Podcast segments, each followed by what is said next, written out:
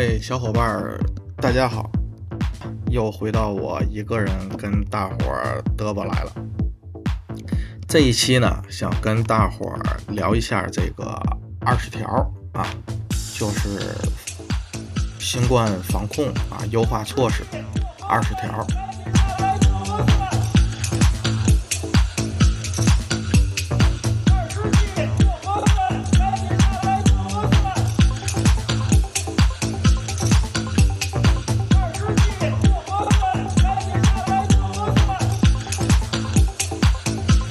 这个内容呢是早就想跟大伙儿啊，这个咱嘚啵一下的了。然后中间呢啊有这么几个事儿，就一而再再而三的给耽误了。现在您听到的这一期啊，这个内容呢是第四次我自己的录制。第一次呢就是在二十条刚发布啊，当天下午我就有冲动。因为我觉得这二十条的内容啊都特别好，想跟大伙儿及时的分享一下。后来呢，我就觉得就是它的内容吧，大伙儿网上都可以查，而且以现在的这个呃疫情的这个形势呢，肯定会在短时间迅速的然后遍及全网啊。您这个打开手机什么朋友圈啊啊微博呀，各种咱这个社交平台什么的，肯定是铺天盖地。所以我觉得光是内容方面呢，好像也没有什么意思，是吧？然后就索性呢往后等了一下，这一等呢就等来了咱那两位主播，然后正好他们有时间，就啊录了一就录了一期这个世界杯。录世界杯之后呢，然后紧接着又是石家庄啊这个。先按二十条，然后这个放宽了一些政策，然后就是松绑吧，啊，用他们这个自己的话说，或者咱网上的话说，就是放开了。嗯，放开之后呢，又不行，是吧？然后学生都不上学了啊，各种请假，什么脚崴了、胳膊疼、屁股疼的，是吧？的，就是都不上学了啊，不是学生自己请的假，是家长主动给请的，就是担心被传染，是吧？然后又没过几天，好像又恢复到原来啊，各种风控什么的。再然后呢，就是天津市吧，啊，就是天津市，呃，建方舱啊。这个时候呢，是我第二次录制，而且是录了的啊，还说了一下方舱啊这些事儿什么的啊，出了一点儿呃小的这个群体的事件啊，就是因为方舱呢。建的离老百姓这个小区啊，这个居民区，嗯，比较近啊，然后导致了一些舆情啊，老百姓有不满情绪啊。不过呢，比较理智啊，比较克制啊，没造成什么特别严重的后果啊，就是把马路拦了一下啊，大约持续一个小时，在晚上八九点的时候吧，啊，持续一个小时，交警跟警察到了之后呢，然后。进行了一下简短的沟通，这个马路呢就放开了啊，没有什么太严重的后果。而且在拦马路啊，就不让车过啊，就是使交通瘫痪的时候呢，也是这个友好的啊，就是这些居民啊友好的跟这个过不去的司机啊，就是在交流在沟通，反正过肯定是不让过了啊，你们就掉头走啊，从别的地儿绕去。啊，呃，也是允许他们在掉头啊什么的，就是没有给死死的拦在那儿啊，都不让走，这个并没有。嗯，方舱这个呢，就是在上一次录的时候呢，啊，简短的跟这个咱听众朋友们吧，啊，然后就是分享了一下，分享一个什么呢？啊，还是原来的原则啊，就是对于该不该建啊，能不能建，然后怎么样的就。不做评论啊，只是我上网查了一下，有没有法理上的依据啊？就是建这个方舱离居民区这么近啊，在这儿咱简短解说说一下吧，因为这个事儿现在的结果已经出了。嗯，它的建方舱的依据呢，是在二零年啊，有这么一个呃新冠呃肺炎负压病房建筑什么设计规范啊，是一个。呃，怎么说呢？就是一个它也算不上是国标，因为它这没有带国标的，它就但它的依据是两个国标的啊文件，呃呃不不止两个啊，就是关于这个选址和居民区选址问题啊是两个，一个是普通呃医疗建筑的啊设计规范，一个是传染病医院呃还是传染病医疗机构的啊。建筑设计规范啊，名字我肯定嗯记不住，就是一字不差的了啊。然后就是大概啊是这意思。搜关键字啊，咱在国家网站这种国标的标准发布的网站都能搜得到的啊。关于选址是这两个，呃，在普通医院的里面的这个选址呢啊，它是针对这些交通啊什么啊，在较高的地势啊，就是这一些的啊，呃，跟居民区的位置呢没有相关的规定。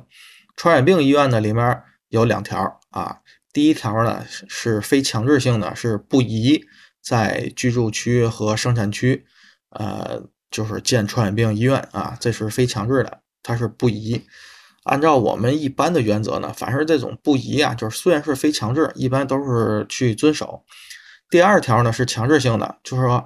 它这个选址传传染病医院的选址是和居民区要保留二十米的绿化隔离带，但是到了二零年发布的针对这个新冠肺炎的负压病房的选址，把那个不宜非强制性的就直接给去掉了啊，只保留了保留二十米的绿化隔离带。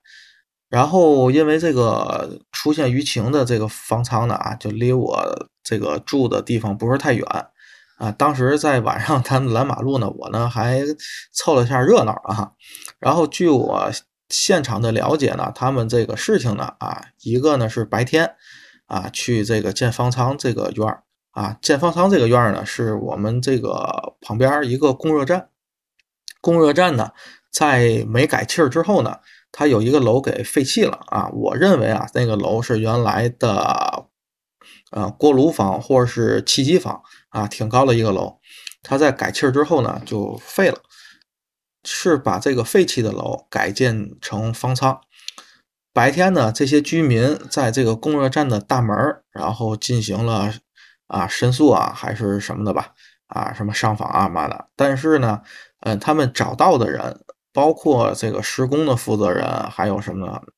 嗯，都说自己没法解决这个问题，都是听上面的一个命令吧。呃，也是因为白天的这个诉求啊，没有得到及时和满意的答复，所以晚上了呢，做出了这些比较啊激进的啊这些行为啊。嗯，怎么说呢？就是虽然，嗯。有点激进吧，但是情有可原啊，情有可原，是属于在沟通环节出现了问题啊，出现了障碍。呃，反正不管怎么说吧，啊，当天晚上就是说再再去沟通。呃，之后的几天呢，这个方舱在我看来就是晚上它的灯啊还在亮着啊，应该是没有停止施工。我呢那天晚上啊特意去那儿看了一下，它供热站的大门距离最近一排居民楼。只相隔一个小马路，大约有十米多的距离啊，应该没有二十米。不管怎么样吧，啊，嗯，我第二次录的时候呢，就对于这个事儿呢，只是说到这儿为止啊，我没有表达我的态度啊。当时呢，我能觉得就是咱的听众嘛，也都是素质比较高的，可以自己去去分析这个事儿，就是它到底是应不应该建，还是能不能建的问题。不过在我。第三次录啊的时候，然后这个方舱呢，它就停止建设了，而且天津市那些已经建完的方舱里面的人啊，也都回家了啊。这个是因为啊，就是这两天，然后咱全国吧，不止天津市啊，这个防疫的政策呀，还有怎么样的，就是变化的比较大，而且变化的相当快。啊，都是睡一宿觉的事儿，转天就不一样了。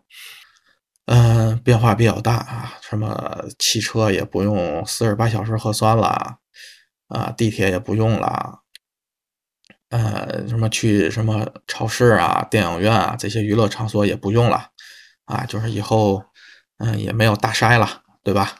啊，反正这些都是变化吧，而且突然之间的 睡一宿觉，啊，就是这么一个变化。然后我自己的工作单位呢，啊，因为明天上班是周日，可能是政策还没来得及变化，还是要求查四十八小时核酸，啊，我呢就没有办法啊，只能自己去，还能提供做核酸的这个嗯服务吧，啊，这这这这个项目吧，我呢去医院啊。嗯，去做了，因为不是每一个医院都会保留做核酸的啊，面向社会做核酸的。我呢就找了一个，反正离我家也不是太远吧啊，然后花了三块钱。呃，不过排了好长时间的队，因为是公交、地铁跟什么商超啊这些东西都不用查了，但是有好多的工作单位上班还是需要查，然后坐火车、飞机啊出省市，对吧？还是需要查。呃，所以需要做核酸的人还是非常多。那你这个常态化核酸点突然间一没没了那么多，那都跑医院去排大队了。呃，至于好不好呢？这怎么说呢？呃，我在排队的时候问医院的一个工作人员，是个保安，他说今天是头一天这样啊，也没想到这么多人。就因为变化这么快，所以我又决定，然后再重新给大伙儿再录一次，再嘚啵一次，然后。我之前想跟大伙儿分享的那二十条的那些内容啊，有的呢就不太重要了。但是我在第一次录，我觉得重要的有那么几个点，直到今天为止，我觉得不仅仅是还重要，而且是更重要了。这个二十条出的时候啊，我一看啊，个人特别兴奋啊，每一条我觉得都特别好。嗯，当时呢。就想跟大伙儿分享，马上的分享，分享什么呢？就是分享这个取消次密接，取消那个中风险啊，取消航班熔断制这些东西，这简直就是迈了一大步，是吧？呃，后来呢，我就觉得这些东西呢，啊，大伙儿应该肯定很快的就都知道了，因为这是它的特点啊。除此之外啊，我还有几条在。二十条出之前，就是在夏天出的那个防控方案啊，第九版的时候，我就想跟大伙儿分享一次，就是跟第八版的一些区别。其实第九版相对于第八版的变化，它就是一个呃防控的这个风控吧啊，管控措施的一个松绑。嗯，只不过第九版是七月出来的，就是今年夏天嘛啊，不是六月就是七月吧，应该是七月出来之后呢，马上奥密克戎就爆发了。嗯，全国的情况我记不太清楚，反正天津市是从八月份开始，七月的时候有一阵儿吧是短暂的还清零了，然后八月开始，八月开始一直就不断，一直持续到今天。它这个第九版本来是要松绑的，但是你这一开始啊，八月一开始，然后就天天做核酸啊，然后怎么怎么样的，就越来越紧，越来越紧，反倒是越来越紧了，跟第九版的这个大方向吧有点背道而驰。啊，我们这个天津市的常态化核酸就是最近的几个月才开始上的。其实常态化核酸做了没有多长时间，就是这些亭子普遍的被利用起来没有多长时间。第一，它建亭子就需要很长时间，然后再安排人员。在最近一个月本来是用上了，但是呢，又最近一个月的大筛吧又特别的密，一大筛它那亭子就要关啊，它没有用嘛，对吧？大筛都做了，谁还去常态化，对吧？然后停了就要关，所以利用率啊不是那么高，是吧？利用的时间呢本来就不长，在家大筛的次数也很多啊，它的这个时间就更短了。呃，都是这几个月发生的事儿啊，是第九版之后的事儿了啊。当时我觉得跟第九版就背道而驰啊，我一直在跟身边的人人就是说，这个第九版的大方向本来是在在这个松绑的啊，因为也是在。评测这个奥密克戎啊，相对这个德尔塔啊，那你再往前就是二零年的那个新新冠那个病毒，它这个呃治治重症率跟那个死亡率那就是相当低了嘛啊，所以第九版已经有这个方向了，只不过 就是最近这几个月各地的风控啊，就来回封来来回封什么的，哎呀，太那个什么了啊，导致大伙儿觉得好像今年下半年的日子很很难过啊，嗯。然后我当时呢就注意到了啊，也是因为第九版里面也有啊，第九版就注意到有那么几条，然后二十条里我印象里是有，但是我后来看了看，好像就找不到了。啊，可能是我的一个记忆上的一个偏差啊，一个错觉啊，有那么几条，我认为也很重要，当时也想说，但以今天来看啊，就是二十条发布之后啊，咱这个啊社会上这些急剧的变化，直到今天，全国各个城市都开始啊松了这个呃管控的这些措施了啊，都松了，然后常态化也都关了，有常态化的城市也都关了啊，这个政策的变化很大，到。今天这个形势，我反而倒觉得我之前重视的那几条啊，不仅还重要，而且是更重要。那是哪几条呢？跟大伙先说一下啊，一共四点，两个是针对政府的，两个针对咱个人的。第一点，这是二十条里肯定有的啊，就是二十条里面有一条是要求各地政府啊调查药品储备和医疗设备的储备。这个药品呢，指的就是这种看什么发烧啊跟感冒药。啊，包括莲花清瘟吧，啊，就是你看你这个储备是不是够用啊？储备是不是充足？然后第二个呢是这个药品啊，不是药品，嗯，医疗器械，什么医疗器械呢？比如像人工肺这种对于新冠病毒引发的重症的治疗的医疗器械啊，就是什么人工费啊，什么啊，那别的我也不知道了，反正我就知道需要人工费是吧？呃，这些储备是不是充足？他为什么要叫政府去调查这些东西是不是充足呢？啊，就是说，如果啊，我们这个管控措施然后松绑了、放宽了之后，那你这个感染人数肯定是要增加的，对吧？呃，为什么呢？就是它，嗯，就是因为它的致病率很低了啊，重重症率很低，是吧？所以我们可以放松啊，就是放宽这些政策。那你一个人口基数在那儿摆着的情况啊，我们咱中国嘛，就是人比较多嘛，对吧？你人口基数在这儿摆着了，它的感染重症率再低啊，因为基数大，所以它的那个数量也不少，所以你要调查啊，就是嗯轻症的啊人那就会比重症的人要要多得多了啊，轻症的人他在有身体不舒服、有发烧。有这种咳嗽的这种症状的时候，那你的药品储备是不是够，对吧？然后有重症的人，那你这个 ICU 病房跟人工费是不是够，对吧？然后是我在哪看了一个数据啊，好像是广州吧，在之前十五万人啊感染，就是包括无症状啊，十五万人感染，然后只有九个是重症。那你这个，比如按这个概率的话，那比如天津市啊。十五万的一千五百万人吧，一百五一千五，那就是一百倍。那你那九个人呢，就是九百个。那你看你天津市有没有九百个人工肺，有没有九百个 ICU 病房？嗯，可能直觉上来说啊，那肯定有啊，对吧？不过九百个，你看你有多少家医院，一家医院有多少个，可能也不太乐观啊，这个数量，对吧？因为你不知只是给这些人备的，比如那些。啊，比如说，嗯，得癌症的呀，什么心梗、脑梗啊，这些病，他人数也不少，对吧？你这九百个是要你富裕九百个，你有空余的九百个，对吧？虽然他不会同时重症人不会同时的得，那你怎么也得有三百个、四百个吧，对吧？所以就是要政府调查你的药品和医疗设备的储备是不是充足啊？就是你要做好了准备，然后。你把这个措施放宽了，对不对？然后万一得的人非常多了啊，你也能保障。别后来就是你还连准备都没有，然后你就想要这样二十条，对吧？啊，这个次密接也不查了，这个也不查了，那个也不查了。后来人这个重症的一多了啊，不不是概率大了，是因为你基数大，对吧？人人一多了，多了之后啊，我没有看病的啊，然后造成拥拥挤啊什么的嘛的，对吧？嗯，那就会有不好的结果了，损失比较大了。所以这就是要求地方政府做好准备。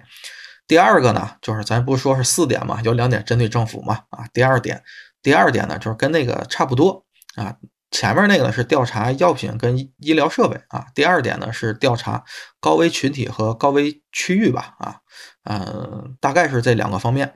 所谓的高危群体呢，就比如说有基础病的。对吧？这是有比较高的概率会感染这个就是这这这个新冠病毒后会变成重症啊，还有年龄大的，对吧？比如说六十多岁，好像有一个呃概率，我记得好像说是那个胡锡进啊，他自己说，因为他就退休了嘛，六十多，六十多的概率是万分之二点五吧，啊，这个概率啊，具体我记不住了，反正就是他比这个。总体的总数的这个重症率肯定是要高，对吧？为什么叫它叫高危人群呢？一个是年龄大的，对吧？一个是岁数特别小的小孩儿、小朋友，还有一个就是有基础病的，啊，有基础病包括那种什么特别严重的啊，这种高血压啊、肺炎、糖尿病啊这些东西。那再严重的病，比如说什么啊心梗啊，就是什么心血管疾病这些东西，再有什么癌症这些东西。啊，那都是太容易被感染了啊！还有一个就是那个要做透析的这些人，对吧？有尿毒症的、肾不好的，他们都是抵抗力非常弱的。然后还有一个高危区域，高危区域呢，就是什么中小学，对吧？然后啊，养老院，对吧？就是这些高危人群聚集的地方啊。那你这个政府你要清楚这些高危群体啊，还有他们所在的高危区域。是你重点要关注的地方，他们是容易出重症的地方啊。如果啊这个管控措施啊放宽了，对吧？那你对于这些群体和这些区域是要有特殊政策的，要特殊照顾的啊。特殊政策呢，可能就是可能管控措施还要再严一点，对吧？呃，然后比如说你取消了核酸点儿啊，你要为他们准备一些让他们方便的做核酸的地方。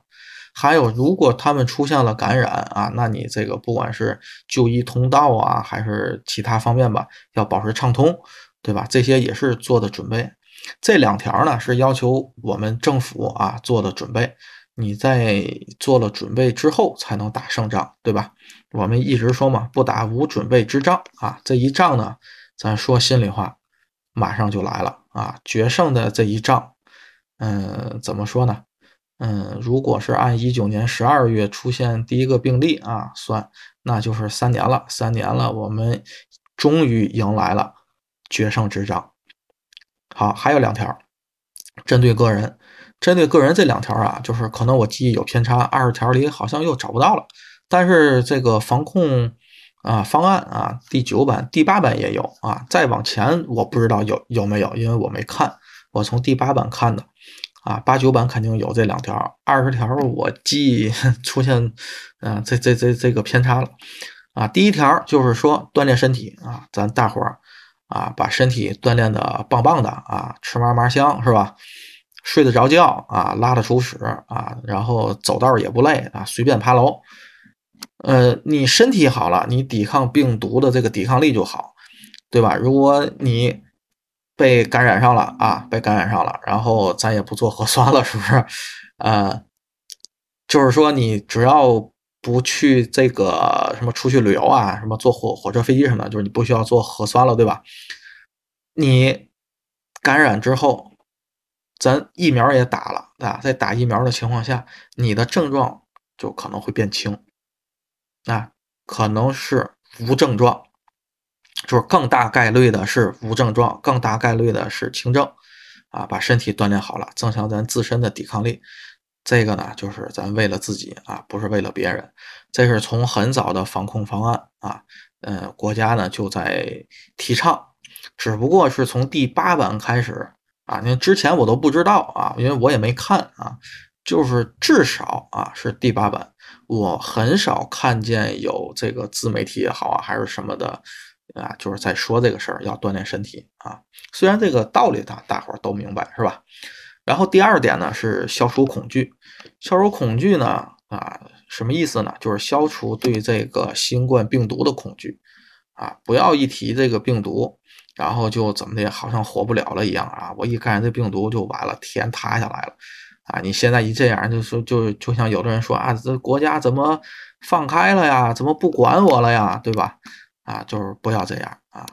现在咱这个二十条出来，对吧？是咱经过科学的判断啊，就是啊，重症率很低啊，就没有必要像原来那一样，就是非得要清到社会面是零，对吧？那样付出的经济代价非常大啊。我们呢消除这个恐惧，而且这个消除恐惧不是从二十条之后才有，不是奥密克戎才有，是第八版就有了。第八版我如果没记错的话，应该是德尔塔那一阵儿的啊，消除这个恐惧啊。而且这个恐惧不消除啊，社会上有好多的问题，他也没法就是转过来这个弯儿，知道吧？他这个弯儿他转不过来。呃，比如说啊，比如说就是我在录那个第二次的时候啊，就是碰到的两个事儿啊，一个是我母亲，一个是我单位附近啊这个麻辣烫卖麻辣烫店的一个老板啊，那咱就捎带脚说这两个事儿吧。第一个呢，啊，就是啊，咱反过来说吧，先说麻辣烫老板那个吧，因为时间顺序上他在前。我那天上夜班去啊，上上夜班，然后去他那儿吃的麻辣烫。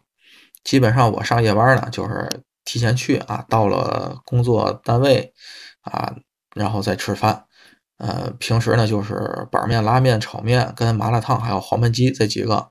啊，来回倒着吃，基本上四天呢有一个夜班啊，基本上这几个呢麻辣烫跟黄焖鸡吃的多一点啊，这是一个嗯基本情况吧。然后那天呢去麻辣烫那儿吃麻辣烫去，我一进门啊，这个老板这老板啊男性啊三十多岁啊，他是东北人，然后我一进去他就问我，哎，你是从哪边来的？从商业街那边来的，还是从派出所那边来的？我说我从派出所那边来的，啊，因为商业街那边可能有车啊停马路边，我没有地儿停，然后啊往里面拐呢也不好停，也不好拐，有有的时候会堵。派出所那边呢，呃，就是车比较少啊，挺好往里开的。它虽然呢就是要绕一圈，而且离这个店儿呢要稍微的远一点啊，多走个这个三十来米，但是停车比较方便，也不会堵啊，所以我就从。所以我就从那个派出所那边来的，呃，他就跟我说：“哎呀，你从那边来没事儿啊，马路边没车了，你随便停，也不堵，堵不了。”我说：“嚯，怎么的了啊？”他说：“全关了，全关了。”啊，这个事儿呢是发生在呃三周吧，啊，三周前，他跟我说全关了，啊，人不有阳性嘛，啊，反正阳性去过的商店全都关了。哦，我说好像这么厉害是吗？啊，然后。他就说：“啊，这个没法干了，完了完了，全完了。”哎，当时我呢还宽慰他，然后我说：“这没事儿啊，我封三天嘛，对吧？三天之后只要没有事儿了，就能重新开门了，啊，不会受这么大的影响什么的。”我说：“像我家里那儿，那当当年对吧？也不要当年，就是当时吧，啊，一封封半个月，啊，我说那怎么办呢？对吧？我说这现在没事儿了，就三天嘛。哎呀，完了完了。”啊，以后你说这怎么弄呢？然后这疫情啊，三年了也过不去了，啊，这没完没了，啊，这什么时候是个头？嘿，啊，我一听他这就属于是发牢骚了，因为当时嘛核酸做的也比较勤，沾不沾就大筛，而且呢，像这种啊封小区、封这个商业街、封这个饭馆这种情况呢，在我单位所在的那个区呢，就是刚刚出现啊，他这个区呢，就是真的是比较幸运啊。呃，从二零年以来是吧，他就没有阳性啊。最近这两个月吧，才有个别的有一个两个阳性，然后最近这一个月才多了啊，阳性的才多了。所以他的封呢，啊，就是封小区大面积的封，然后马路上没有人。之前他们没有见过，真没有见过啊，见过也是从这个电视上、从手机上面。啊，看的照片什么的，看的视频是其他地方的，就是他自己身边并没有经历。然后三周前呢，啊，封的就比较多了嘛，他就是亲眼看见了，他亲身感受了，所以这个视觉冲击他比较大，比较大之后呢，啊，他就突然觉得，哎，完了完了完了，他跟我，啊，我家里啊，就是那一片儿我那些同学朋友，他不太一样。当年我们第一次见到也觉得，我操，这这怎么弄啊？哎呦，我天哪，就是。像天塌下来一样，不过啊，已经一年了嘛，也都习惯了，是吧？啊，不是哪是一封小区，还封就封呗，反正也不缺菜，对吧？政府给供应嘛，都挺及时。嗯，反正到目前为止吧，以后也不也不会出现了啊。天津市没有出现像上海那些乱象，对吧？嗯，就感觉已经封就封呗，不让出门，不让出小区就不让出呗，对吧？正好能歇歇。除了那些手停口停的职业之外啊，他们还是比较急的。啊，也就属于见怪不不怪了吧。然后这个老板他呢，就是第一次见啊，包括我一些同事什么第一次见，都觉得我就是跟我当时的感觉一样。完了，天塌下来了，怎么办呢？啊，这都三年了。嗯，然后这种聊天呢，就是顺着他说呗，对吧？咱在人家那儿吃饭，吃完饭就走。虽然我们关系比较不错，呃，这个不错，就是因为我经常去那儿吃嘛，就是熟了啊。啊，远远达不到朋友这种，所以也没有必要给他讲一些什么这个那个的，啊，就顺他说，就说是啊，我说这也过不去了，啊，我说不过应该快了是吧？应该慢慢的能啊放宽一些啊，这个管控的政策啊，应该不会那么大面积的封啊，而且从这个啊防控方案来说呢，当时二二十条还没有出啊，从这个防控方案来说呢，就是。怎么说呢？啊，也不太符合他这个中央的一些规定什么的啊。他这个封还是，嗯，算层层加码了吧？啊，有一点层层加码啊。咱不管他的初衷是怎么样吧，反正实际上的这个行为就是有一点加码了，对吧？然后他呢，嗯，突然就反过来了，说啊。不行啊，就得封的严啊，该怎么封怎么封，对吧？你都放开了，大伙儿都传染了，那怎么办？对吧？那有可能死人的啊，然后什么后遗症啊，这些东西啊，哔哩吧啦哔哩吧啦给我说一堆，反正就是在我看来就是各种怂啊，各种害怕啊。其实这个呢就是恐惧啊，就是对病毒的恐惧。他一个三十多岁一个大小伙子是吧，壮了跟牛似的，你说他他用得着吗？对吧？然后啊，他那么说呢，然后正好我的麻辣烫好了，我呢就没说话，我就吃麻辣烫去了，哈哈，就没有再跟他说这个这方面的事儿啊。嗯，然后转过天来呢，我下班，下班呢，我那是坐公交回的家。为什么坐公交呢？因为我上班了啊，当时没有班车啊，班车也是最近这一周才通啊，那么多年都没有。呃，我那个车呢，到年检了，还剩三四天，你知道吗？突然想起来的，然后马上赶紧去送检，放我朋友那儿。我朋友开我车，他帮我去啊，我没有功夫排那个队了。晚晚上我要上班嘛，然后我就坐地铁，然后跟公交上的班。转过天来呢，就是我是先去我妈那儿吃饭，没有去取我的车去。他呢就问我，哎，你没开车来啊？啊，我就说我坐公交上的班。啊，马上就跟我说，然后他一边做的饭一边跟我说，就哎，可别坐公交啊，这多危险，对不对？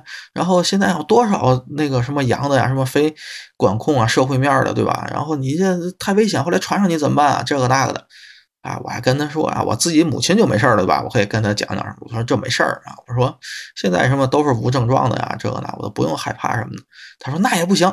对不对？你万一要是得上了，后来那多难受啊！然后咱听啊，那个网上说了怎么样，有后遗症什么的，反正我一看也，就是也讲不明白，就就算了吧，对吧？咱也不跟他讲了。这个怎么说呢？啊，老人吧，就是说你没法通过几句话呀什么能转过来他固有的一些看法，特别是他相信从邻居从网上听说的一些事儿啊，自己亲人啊，自己儿子闺女说的，他反而倒不信。这可能是老年人的一个通病。那然后呢，就是我一看算了吧，这你也说不服他们，对吧？然后那怎么办呢？就答应啊，要不谁说不服谁。后来说说的，这再再不说吵起来吧，然后好像都不太高兴来的，对吧？然后我行行行，我说后来我开车，我这不是特殊情况吗？然后吃了饭的时候呢，他突然就跟我说一个买什么东西便宜啊，反正是个菜也不是水果我也忘了啊。他让我捎点走，然后呢，他说他买的便宜啊，不不让我自己去买。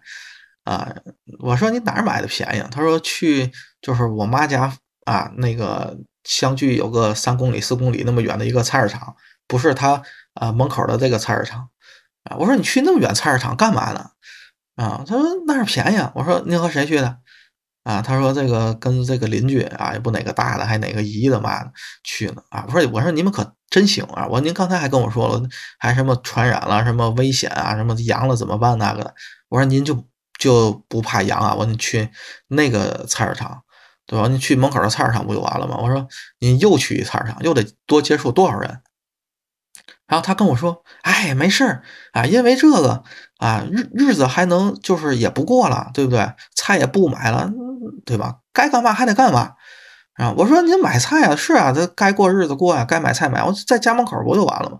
我说能便宜多少钱？我说您万一要是被传上怎么办？然后他呢，就是对自己来说啊，就觉得无所谓，是吧？然后我呢就啊，就是很及时的啊，很适时的，我就反问他一句，我说不是您刚才啊，就是嘱咐我不让我坐公交车的时候了，您不跟我说这个病非常厉害吗？啊？他跟我说：“哎，我们都活这么大岁数了，怎么会对吧？这个没事啊，你这还年轻。”我说：“您岁数大才危险大了啊！”我说：“我们年轻，我们抵抵抗力强，我们体格棒，身体好，对吧？我们如果被感染了，我们可能是无无症状啊，我们轻症，对吧？而且我们有点反应，可能也不是那么剧烈。”我说：“您现在年龄大了，您抵抗力差啊，身体素质不不是小伙子了，对吧？”我说您更应该去注意啊！他就一个劲儿跟我说：“哎，没没没事儿啊，这个那个啊。”然后呢，这两个事儿呢，就是啊，跟大伙儿啊分享一下，分享一下，就是一个是麻辣烫老板，一个是我母亲。他这两个事儿共同点在哪儿？就是说他在面对这个病毒的时候啊，从个人不同利益出发，他的态度是不一样的。比如说那个麻辣烫那个老板，从他生意的角度，对吧？他受到了这个风控的视觉冲击之后，从他这个生意的角度，从他这个生活的角度，他觉得，哎呀，完了，不行，不好，疫情快点过去，啊，再这么风控，再怎么样，完了。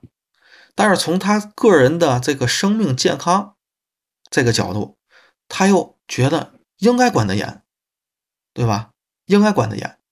啊，在没有这个非常有效百不说百分百吧，百分之九十九、九十五啊有效的疫苗，就类似于什么甲肝疫苗、乙肝疫苗这些疫苗啊，流感疫苗这些疫苗啊，就类似于这种疫苗出现啊，新冠疫苗啊这种作用出现，还有这个特效药出现，比如说我感染上了，我一吃特效药，哎，好了，嘛事儿没有啊啊，在这两种出现前。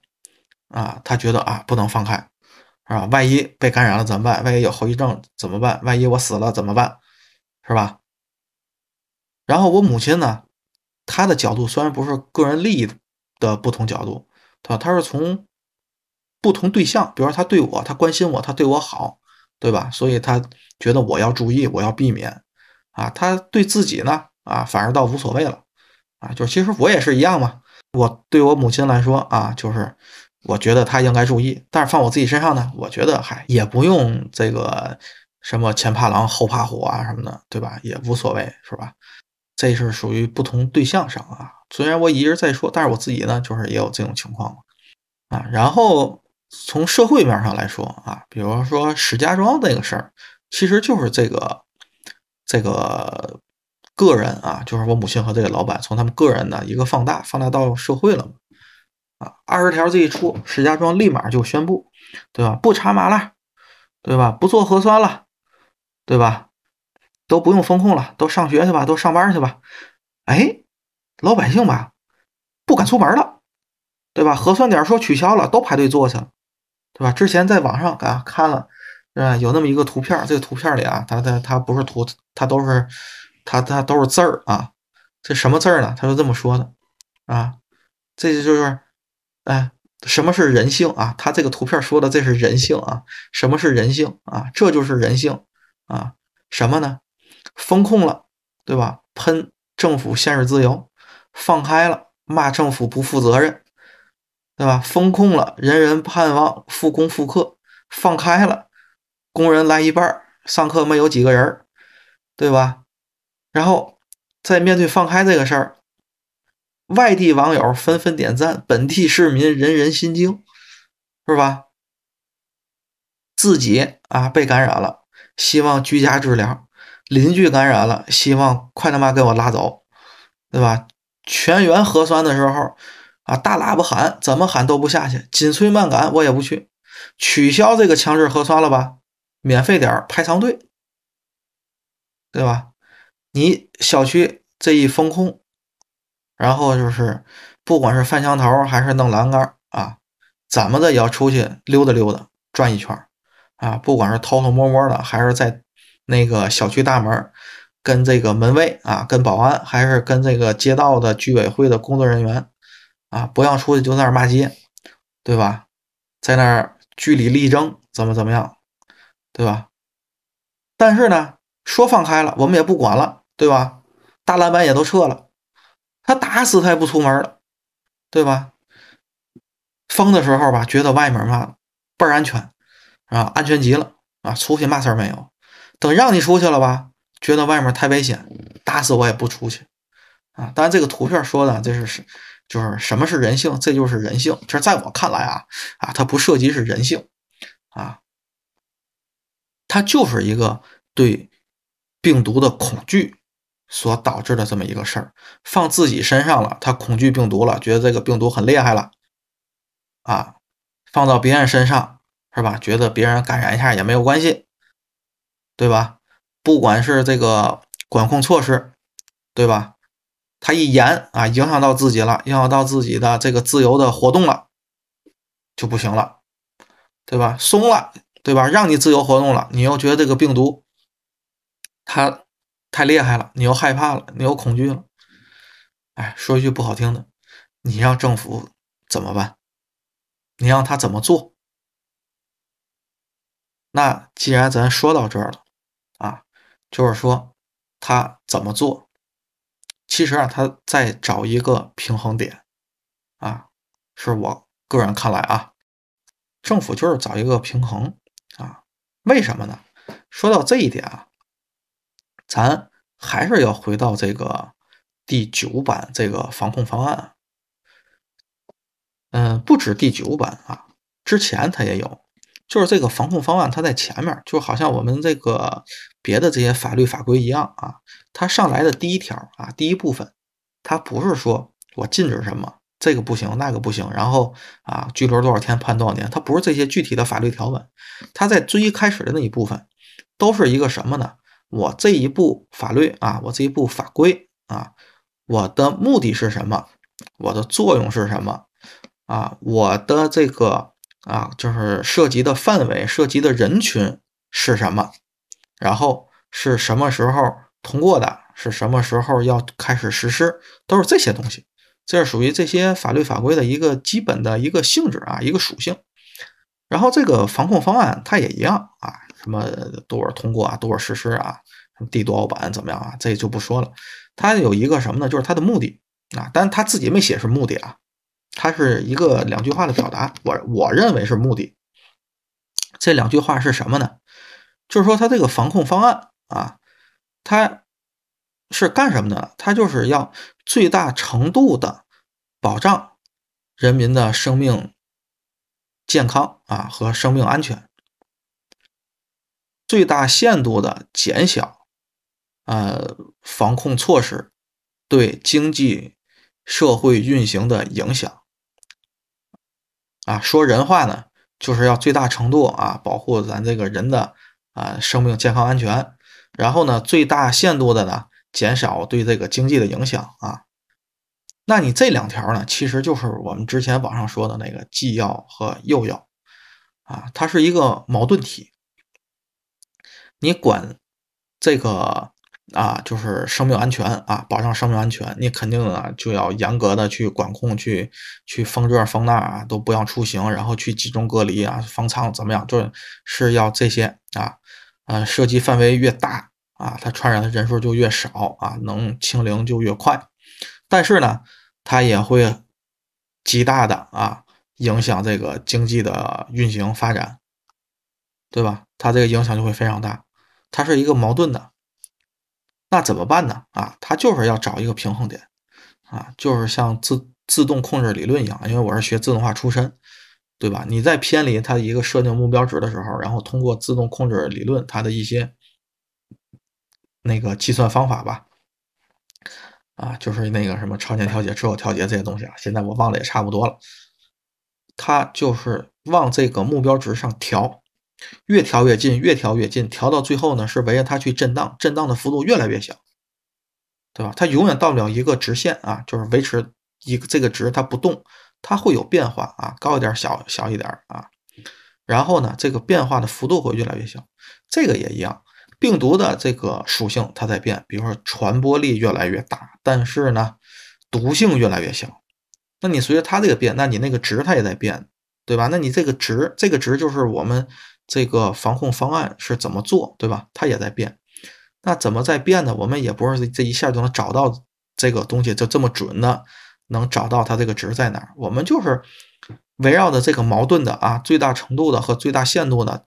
这儿我们再来回的震荡，来回的调。二十条呢，它刚才说了，它的这个本质是这个第九版防控方案的优化措施，它不否定这个第九版的防控方案。二十条出了，涉及到它的按二十条做，不涉及的按照这个第九版防控方案做，他们俩不矛盾。所以这个二十条它的目的也是那个最大程度和最大限度。然后就有人说了，那生命安全是第一位的。然后我们这个经济啊，是要在保证生命安全最大程度的得到保障之后，再减小影响。这个话呢，在啊安全方面肯定是没错的。比如说，在一些啊高危行业也好，什么也好吧，我自己的工作单位它就是吧，对吧？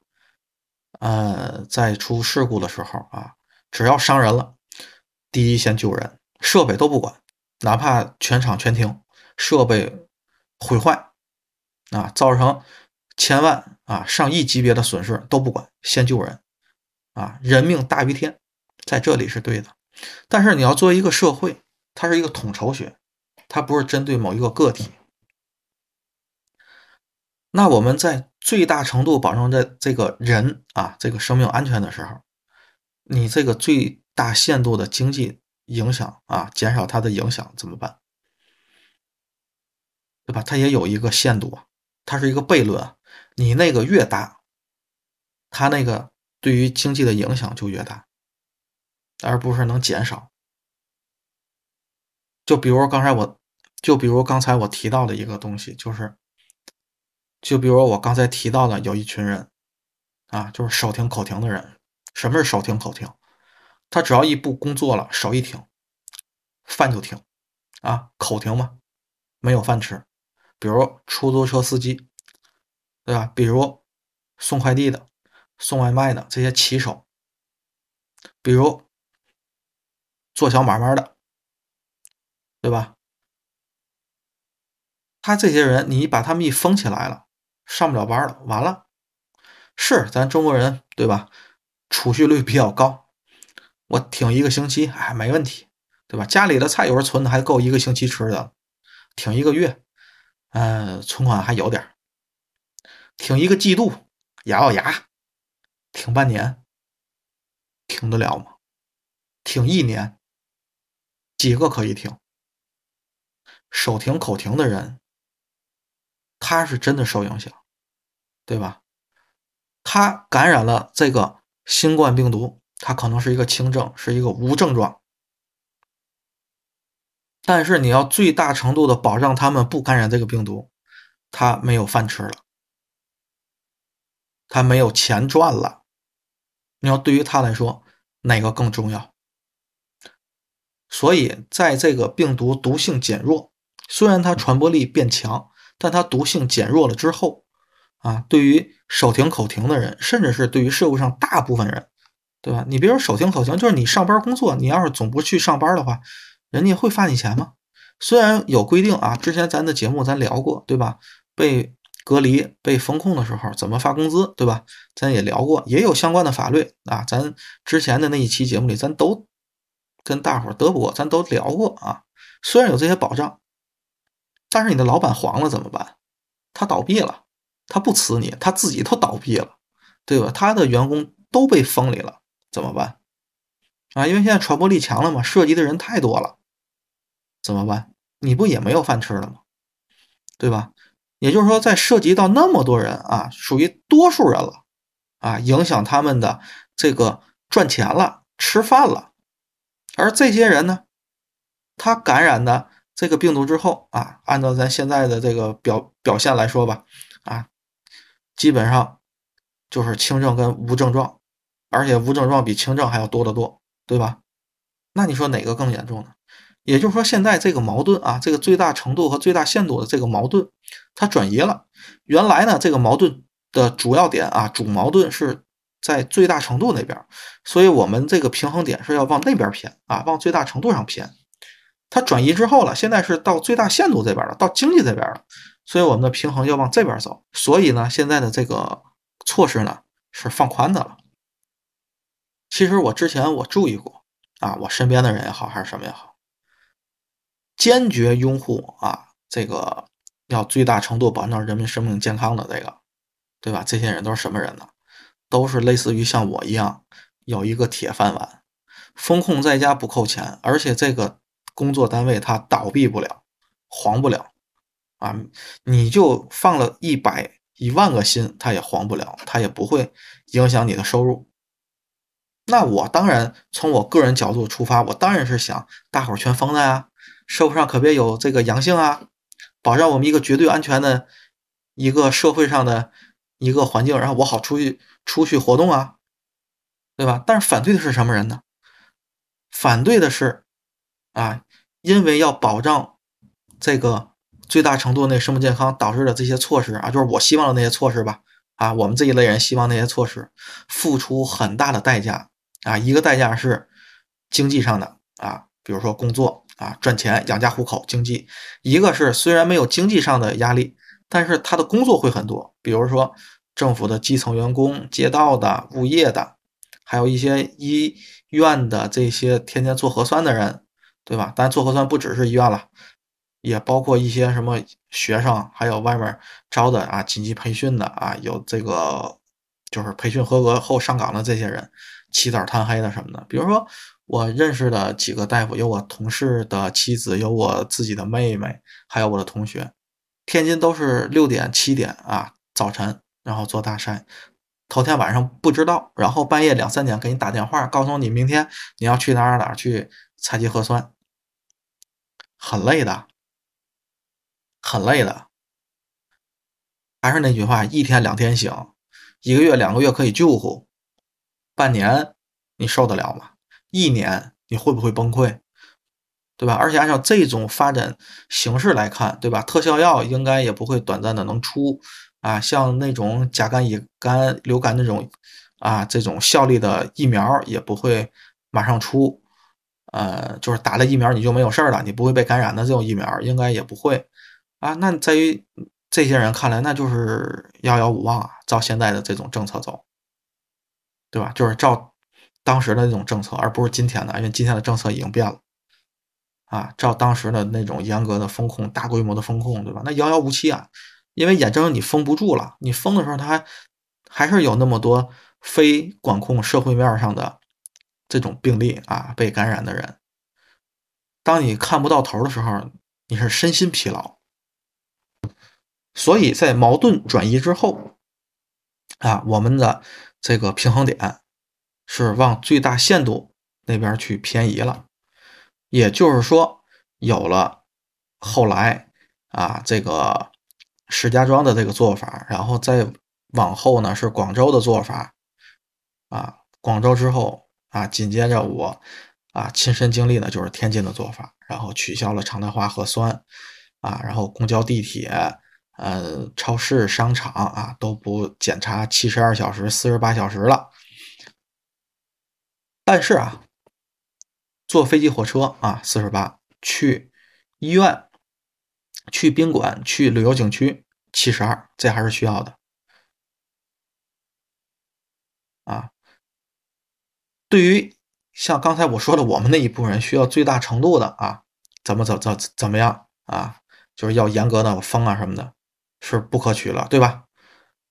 然后呢？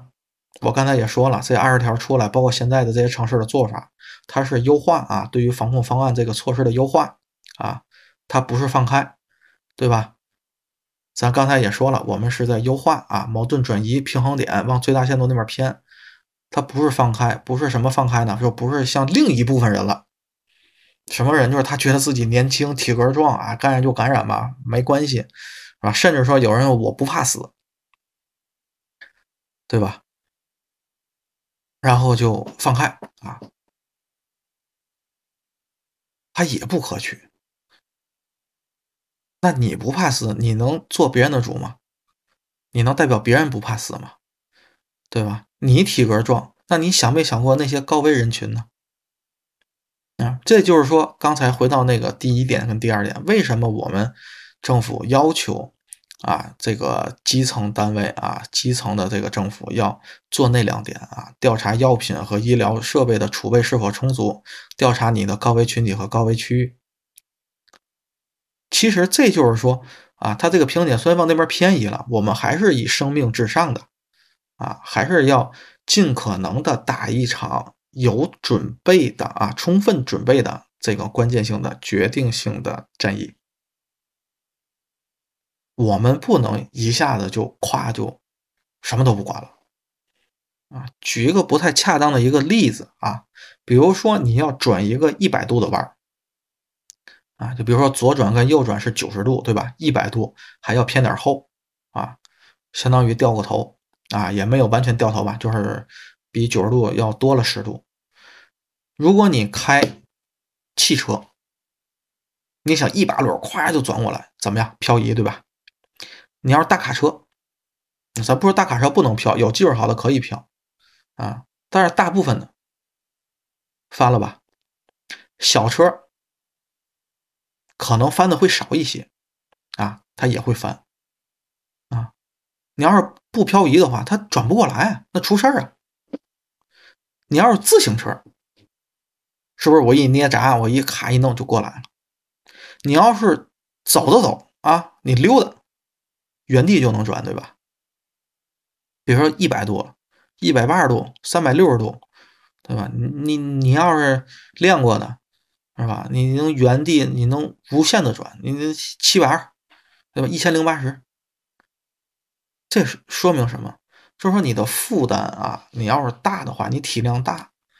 你不能转急弯，转急弯就出事儿了，翻车了，对吧？你体量小，你无所谓啊。像像咱国家啊，这么大的面积，这么大的地域，这么多的人口，我们这不是卡车，我们那是火车呀，对吧？那不能转那么大的弯儿，不能转急弯儿，对吧？得慢慢转，先转十度，再转二十度，再转三十度，再转四十度，对吧？我们得慢慢的转，然后把这个弯儿给转过来。对吧？你你要是来个小屁国，对吧？没有多少人那种，对吧？像北欧的那些国国家，土地面积也不是特别大，然后哎，人口就特别少，对吧？人均土地面积特别大那种国家啊，但是对于咱来说都是荒郊野外的。那这种国家没事你就转个几弯呗，咵放开放开就放开呗，有嘛事儿咵我再给再回来不就完了？他能出了什么事儿呢？对吧？像咱这种体量大的。国家那它不能转急弯，得慢慢的啊，得一步一步来。特别是像我们啊，也有这种先例，对吧？比如啊，改革开放，对吧？我们改革开放是全国同时开放了吗？是哪哪都有开发区吗？并不是，对吧？我们也是有试点儿，我们也是有试点儿，对吧？第一批是哪？第一批广东，对吧？福建啊，福建的厦门。对吧？广东的现在的深圳，还有珠海，对吧？啊，可能是不是还有个汕头啊？这我记不住了啊。反正你深圳、厦门肯定是头一批。你深圳原来是哪？深圳原来是宝安县，对吧？是在宝安县找了一个小渔村靠海的，啊，就给划了一点点的面积，非常小，啊，那个叫蛇蛇口嘛，对吧？在那儿建的现有的蛇口，然后慢慢的扩大到了宝安县，然后又再大变成市啊，叫深圳。厦门那边也一样啊，慢慢的在有试点小的这个范围慢慢扩大，然后全国推广，全国推广还是先推广到沿海，对吧？九二年啊，天津市啊，啊，天津市九二年滨海新区啊。哎，那阵不叫滨海新区啊，那就叫泰达开发区啊。九二年啊，对吧？九二年，九二年那是一个春天，对吗？哎，我就突然想唱这首歌啊，一九九二年，是吧？说画了一个圈儿，是吧？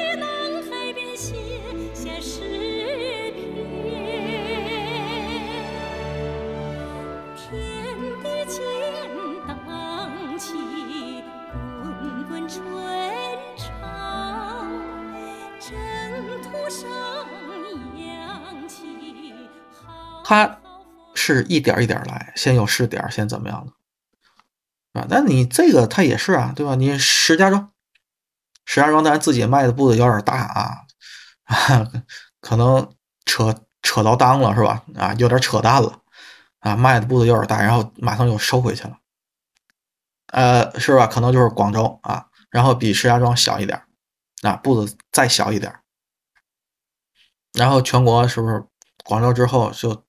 啊，也也都慢慢慢慢的开始放宽这个管控措施，慢慢来。第一啊，咱不能像如我一样的这些啊这些群体有铁饭碗的，然后你要只要最大程度啊，咱也不能像那些年轻的小伙子们啊，对吧？这个我只要这个自由，对吧？然后我就要最大限度，那也不行，找平衡点啊。话说回来，现在啊。啊，有的人净说什么放开了，放开了，他不是放开。其实仔细的想一想，现在只是常态化核酸点取消，然后去刚才说的那些地儿不查四十八、七十二小时核酸，对吧？什么时候？不就是半年前嘛？只不过半年前呢，我们能啊做到这个清零，可能一些有这个阳性的地儿，然后一封，有个一个星期、半个月左右，它呢就能。把这个病毒给消灭了啊！当社会上是社会面是零病毒的时候啊，电影院也是开放的，KTV 也开放的，你捏个脚去，你泡个澡去都没有关系了。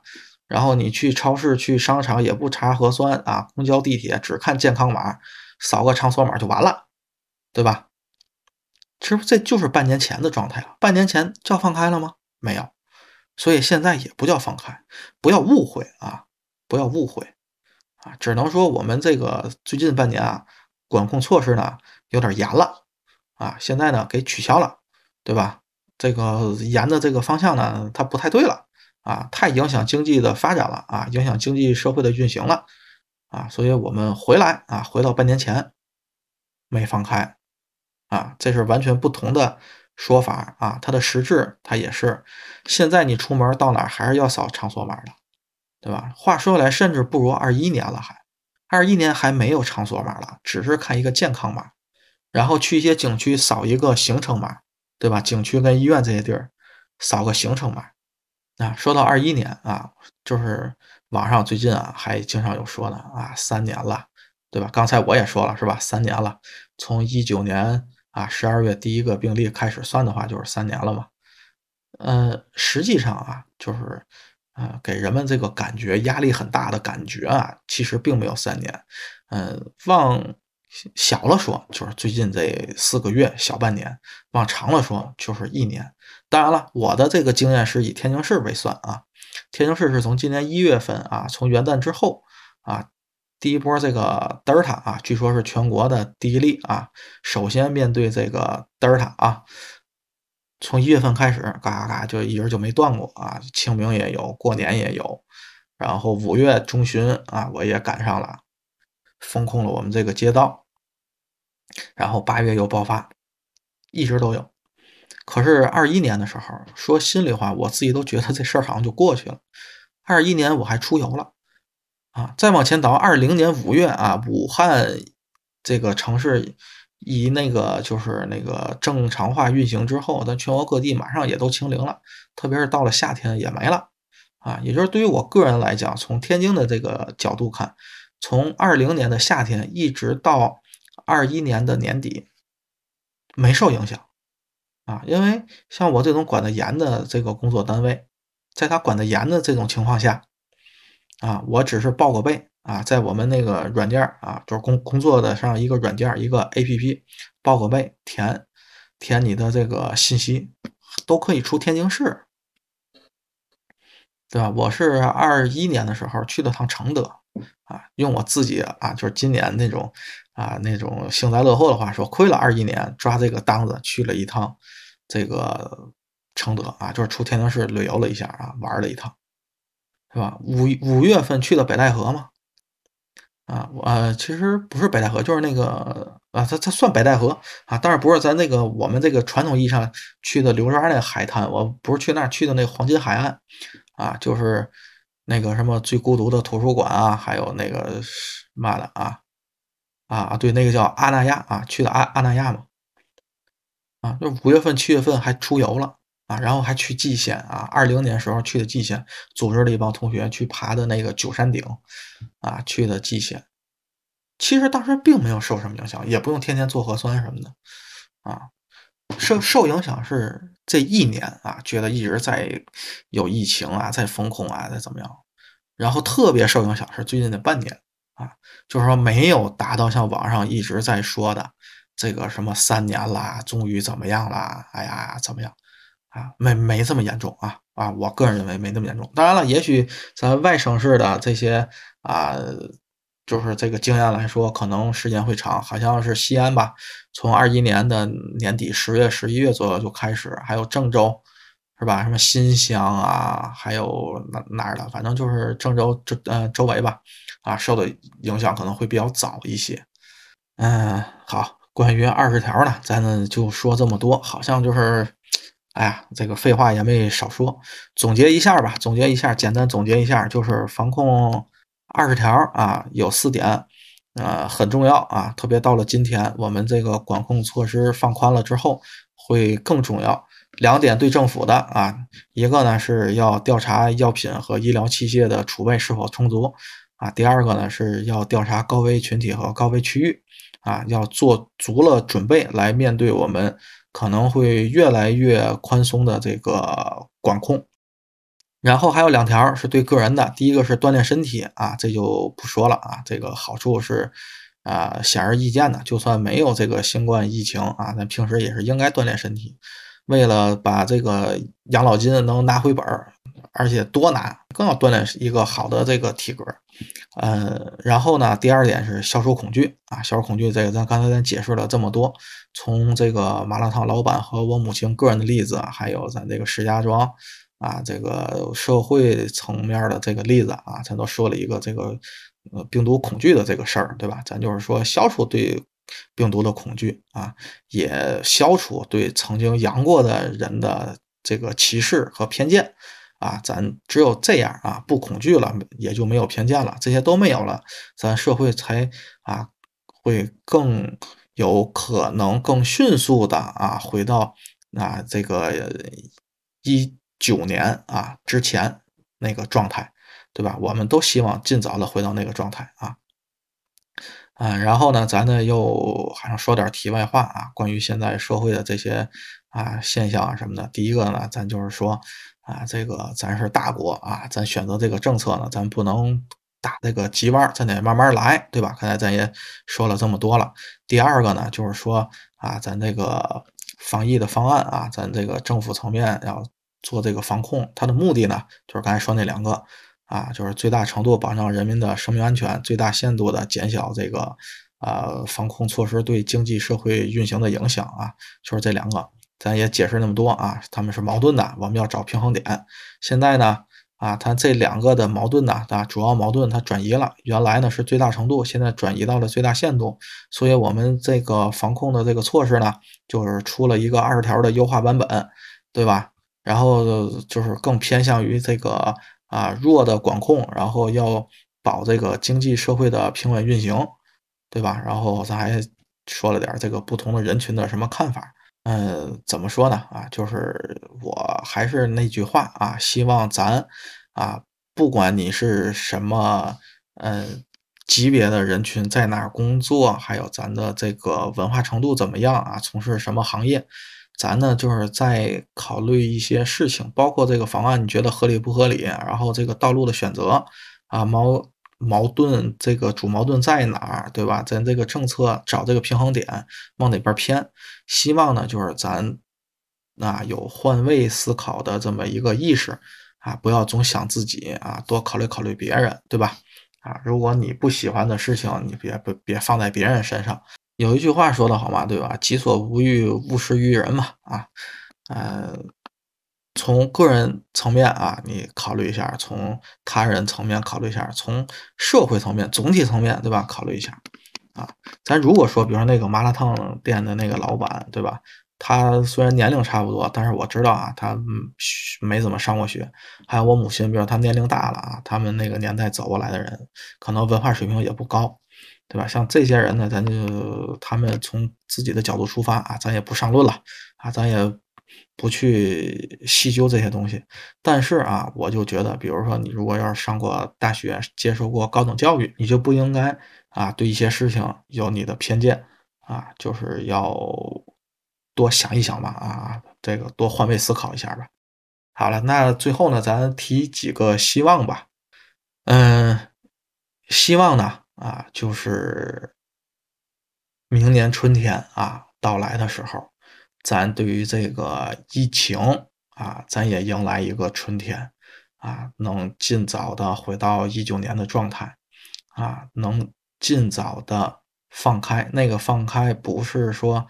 啊，那种被迫式的，或者是那种躺平式的放开，而是我们真正的达到了这个放开的这个的啊客观的条件啊，呃，什么情况下叫放开呢？啊，就是说啊，你不用特意的去戴口罩了，去哪儿也不用了，也不用说提醒你戴口罩了，也不用扫场所码了。对吧？然后去外地，我也不用再报备了啊啊！回来就是也不用查核酸了，坐火车飞机，那个时候才啊叫放开啊，或者说，嗯，可能叫放开都不合适了，我们只能叫它过去了啊。但是客观条件那种情况下允许的啊，能达到那种客观条件才可以啊，并不是那种躺平式的。我相信咱也不会。啊，这么做啊，咱的政府也不不会这么做啊，躺平式的那种放开，呃，要是会那种躺平式的放开，那二十条里就不会有对政府的那两点的要求了啊。我再次说一下啊，这个是第一个希望，希望早点到来那个春天吧。啊，第二个希望呢，是希望那个春天到来的时候了，我们回想这三年。啊，从这个武汉爆发开始，一直到春天到来的时候，我们回想这一段时间呢，呃，能记住的啊，都是那些啊激励人心的，让人觉得啊，就是这个国家很强大啊，我们很有凝聚力啊，我们是万众一心、众志成城的这些事情啊，比如说谁谁驰援了哪儿，给了多少物资。啊，然后怎么怎么样？当然了，我觉得这大部分呢是，嗯，发生在二零年啊那个上半年。然后对于啊一些不太和谐的这个因素啊，这些声音呢，到时候我们呢就不会像啊现在的大部分的社会面上的这些啊抱怨，然后谩骂啊，我们。应该呢是一种包容啊，一一种理解啊。毕竟这些发生矛盾的，呃，就是些口角吧，他们也都是什么保安啊，还有居委会的一些那个啊，像办事员啊，还有一些临时工啊什么的，他们的可能素质也不是特别高，文化素质，然后政治那种呃觉悟啊，还有一些这种敏感性啊，可能。也不是特别的高，然后他们只是在执行啊上级和领导下达的任务，他不完成任务，他也受影响啊，对吧？我希望到时候对于这些呢，啊曾经发生过口角的事件啊，这些人都是一种包容，对吧？啊，而不是还像今天一样就觉得这个完了那个完了，然后怎么怎么样，就各种谩骂。当然了，对于这种核酸公司造假。啊，对于核酸造假这种事儿，还有贪污啊，这种圈钱交易这种事儿，不是包容啊。对于这种事儿，我希望的是吸取教训啊，敲响警钟啊，以后在其他方面啊，其他的这个社会活动中啊，不应该再出现了，而不仅仅啊，只是在防疫这个工作上面啊，不能再出现了啊。应该这么说，像这种事儿，它就不应该出现啊。这是第二个希望啊，呃，啊，希望就是记住好的啊，然后宽容坏的，然后对于十恶不赦的一定要警醒第三个希望呢，就是在最近这半年吧，我们虽然有好多不和谐的声音，但是我看到了一个非常好的现象，就是我们的这个居民啊，我们的老百姓法律意识更强了啊。呃，面对这个上门强行拉走去啊，那个集中隔离啊，去方舱的啊，面对这个不合理的风控的啊，在以国家啊发布的这个政策为依据，和这个基层的这些啊人员吧，去据理力争啊，对为自己的权益去争取啊啊，这是一个其实挺好的现象，就是说我们的老百姓有了更强的法治意识。啊，然后这个第三个希望呢，就是希望我们这个社会啊，这个老百姓，然后这个法律意识呢，啊越来越强啊，要保持住。嗯，从啊个人啊权权利上面啊权益上面，就是更有意识的啊举起法律武器保护自己。然后你个人呢，从对社会这个啊权权权益方面啊，就是你也要有法律意识啊，不要这个。啊，去做危害这个群体啊利益的事情啊，不要做违违反法律的事情，不要做违反道德的事情，对吧？你也要有法律意识啊，不是说你的权利受到了伤害，你有法律意识了，你占便宜，然后你就没有了，对吧？啊，就是嗯，第三点希望啊，嗯，再总结一下吧啊，我这个咱这个嘚吧，就是有点拖沓啊。第一个希望疫情快点过去啊，早点到来春天。第二个希望春天到来的时候呢，啊，记住好的，嗯，包容啊，坏的，对于十恶不赦的呢，我们要警醒啊，我们要呃吸取教训啊，避免发生。第三个希望呢，我们这个法律意识要保持住啊，对个人来说呢，就是对自己有利的事情呢，要。啊，这个有意识啊，拿法律武器维护自己，然后对社会上来说呢，你不要做那些违违反法律的事情啊，伤害群体的利益。嗯，主要就是这三个希望吧。如果要是说有第四个呢，那就是希望我前面三个希望都能实现。好，那今天跟大伙儿呢就嘚啵到这儿啊。嗯，感谢大伙儿那个听我。嘚啵到现在啊，浪费大家的时间了。嗯，最后再说一句啊，这一期说的所有的内容都是个人观点啊。嗯，您觉得对，您就记心里面；您觉得不对，您就，哎，就不对吧。哈哈哈哈好，我们下期再见。